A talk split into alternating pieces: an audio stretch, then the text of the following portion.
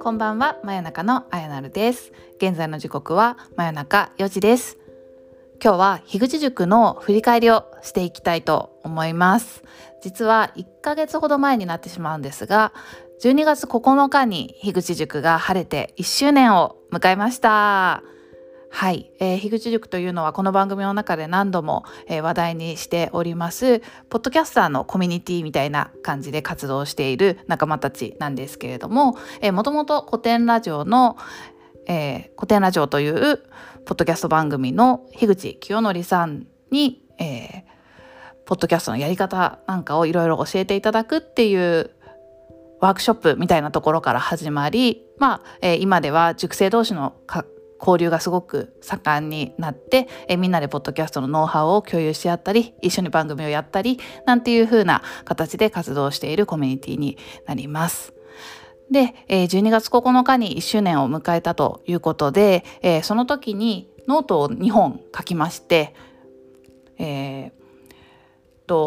編後編にわたってですね、樋口塾がどんな活動をしてきたかっていうのを振り返ったので、ちょっと今日はそれを読みながら、そこに書いてない、裏側の思いみたいなところも加えつつ話していけたらなというふうに思います。多分結構長くなりそうなので2本に分けるかもしれないですね。はい。で、実は12月9日にね、撮れればよかったんですけれども、ちょっといろいろあってね、遅くなってしまったんですが、やっぱりこれは1回開けておきたいなということで、今日、改めて撮ることにしました。はい。で、ちなみにね、12月9日は何をしていたかというと、当日はですね、モーさんというこれまた樋口塾生の方の、毎日お祝いしようという番組にゲスト出演させていただいておりまして、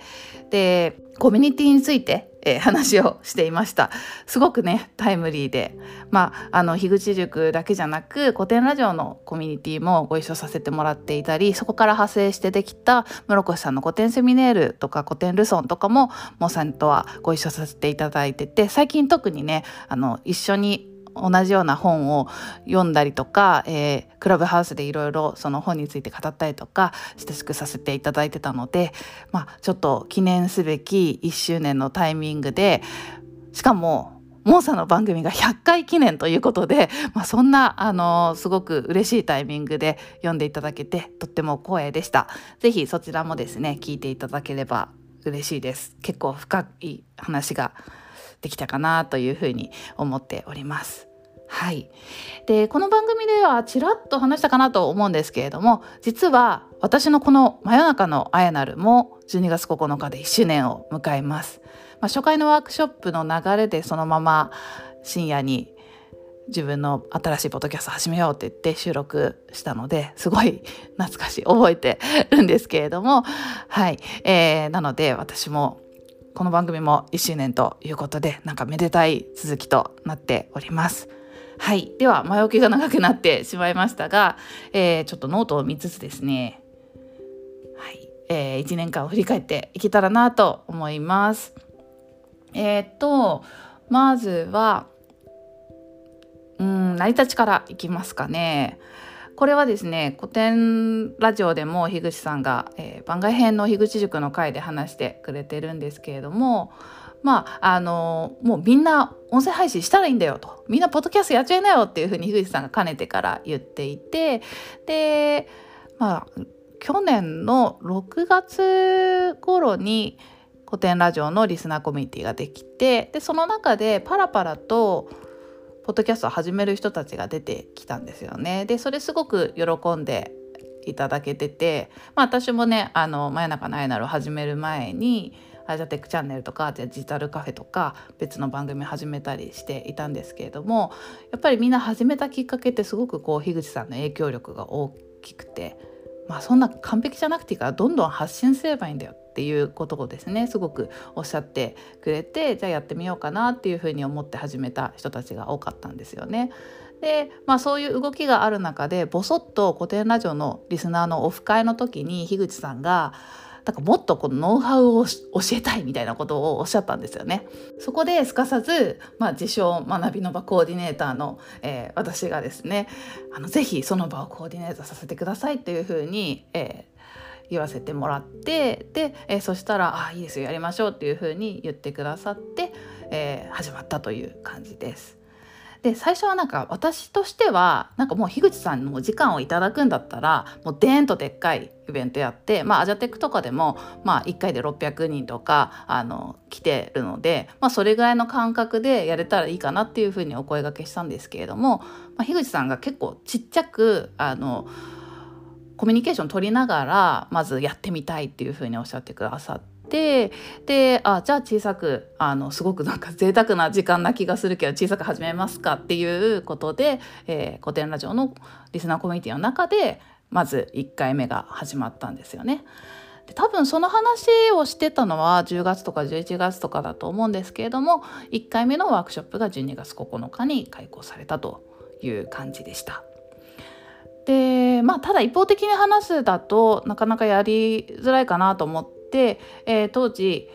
番外編に古典ラジオの番外編に出演されていた室越さんと鷹取屋さんが結構リスナーコミュニティの中で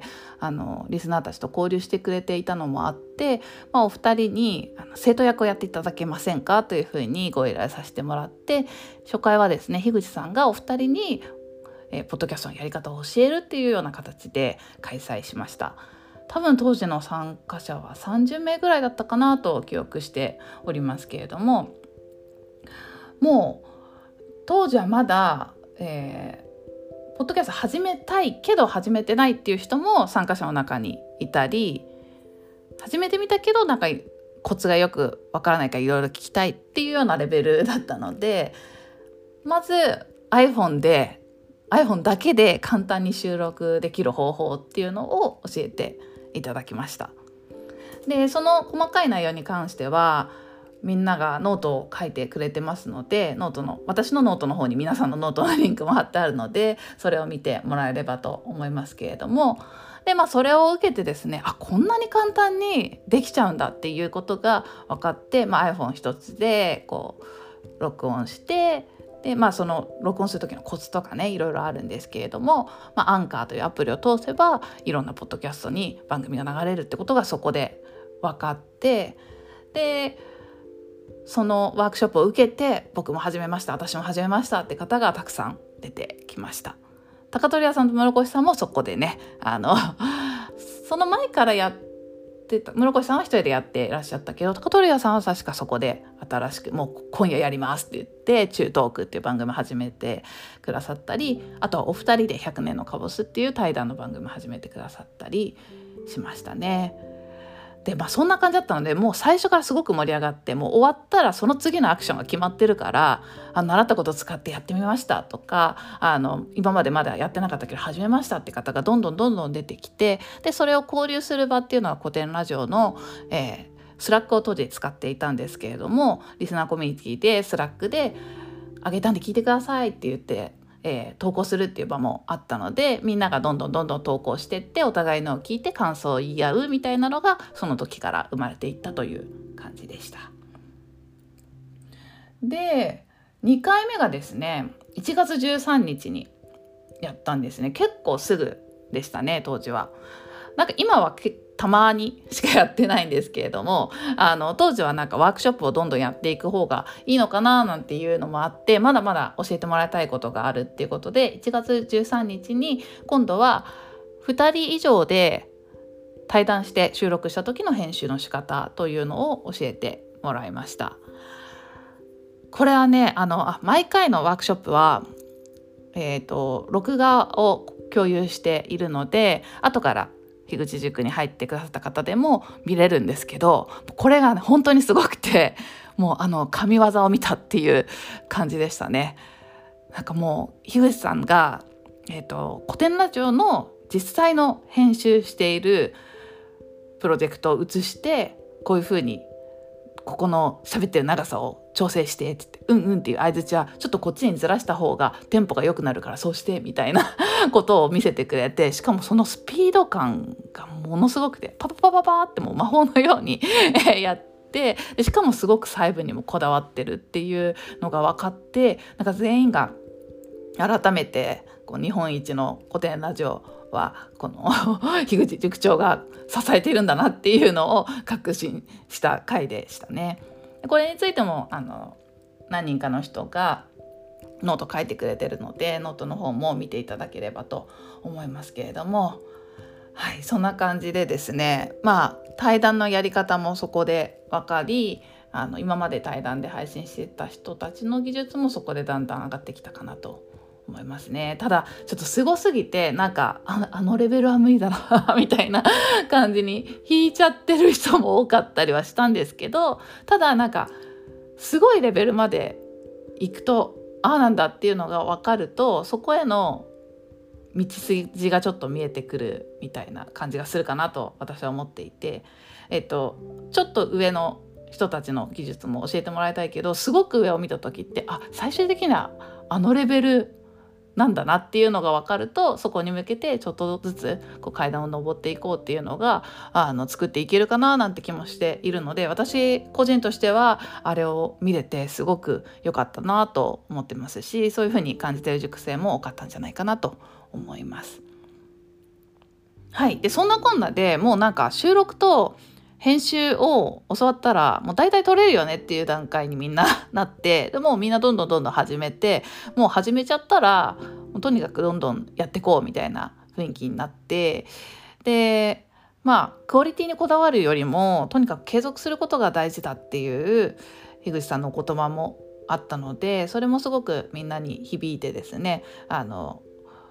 塾生のみんながずっと1月2月3月と、たくさん番組を上げていってる感じでしたね。なのでなんかその期間っていうのはもうワークショップもあんまりいらないかなっていう感じになっていて、それでもワークショップやんなくてもずっとスラックでのやり取りっていうのが活発で、みんなでずっとこう新しいのあげたんで聞いてくださいっていうのを投稿して、聞きました面白かったですっていうやり取りをしてっていう、すごくその交流しながら声をかけながら一緒にやっていくっていうのがコミュニティの醍醐味なんだなっていうのがみんな分かってきた、感じてきた、感じだったかなと思ってます。はい、でだんだんねこう仲良くなってきたので、そろそろなんかこうワークショップ一旦いいから交流したいみたいな話になって、で樋口さん自身もみんなと交流したいっていう話があったりして、4月6日に塾生交流会っていうのをやったんですね。いつもワークショップの後にちょっとこう話したりとかしてたんですけれども、もっとこう交流をメインにして一度やろうっていうことになって、で一人一人がこんな番組をやってる何々ですって言って自己紹介して樋口さん喋って、で個別に分かれたかな、ブレイクアウトに分かれてみんなでこう交流してみたいな会を開きました。でそれがすっごい盛り上がったんですよね。多分ずっとみんなお互いのポッドキャストを聞いてるので、なんかすごく親近感があって、で結構みんななんか何かを教えるっていうようなポッドキャスト番組じゃなくて、自分の日常を話すっていう番組が多かったので、それですごく人となりだったり日々どんなことをしているかとかっていうのがお互いに分かって、でやっぱり聞いてるとなんかこう同じ趣味とか同じ考えとかにぶつかったりして、もっとこの人と話したいみたいになるのもあって、それが一気に爆発した感じで、すごい深夜遅くまで皆さん盛り上がっていたかなと思います。はい、でそれ以来なんかちょこちょこ交流会もやっていきましょうっていうような、動きがあったという感じですね。であとこの時に発表したのが、そろそろこうどんな風にやっていくかっていうのがこう雰囲気としてできてきたので、外部からも古典ラジオリスナーコミュニティ外からも塾生を募りたいなっていうような話を、そこで発表させてもらって、で、5月20日からですね、外部からの塾生受け入れを始めました。最初はやっぱり樋口さんのことをよく知っている人がいいので、大人ウイルス、新型大人ウイルスという樋口さんの番組の、ディスコードのコミュニティがあったので、ディスコードを使ってるコミュニティがあったので、そこに樋口塾の入り口みたいなチャンネルを作って、で、新型コロナウイルスリスナーで樋口塾に入りたい人はここから入ってくださいという風な形にしました。今でもそのチャンネルは残ってるので、これから入りたいなっていう人はですね、ぜひポッドキャストを始めてから、そこに書き込んでいただけると嬉しいです。はい。今ですね、もうその時からですね、すでにポッドキャストをまず始めてる、その第一歩を踏み出してるっていう方だけを受け入れるように、なったんですけれども、まあ、ポッドキャストやってる人でそれをこう投稿して交流してお互い高め合っていきたいみたいな、こう一緒に続けていきたいみたいな人たちの集まりにしていきたいなっていうのがその辺から見えてきて、まあ、そんな条件をつけて、入塾の間口を広げたという感じでしたね。あともう一個条件があって、大事なやつがあって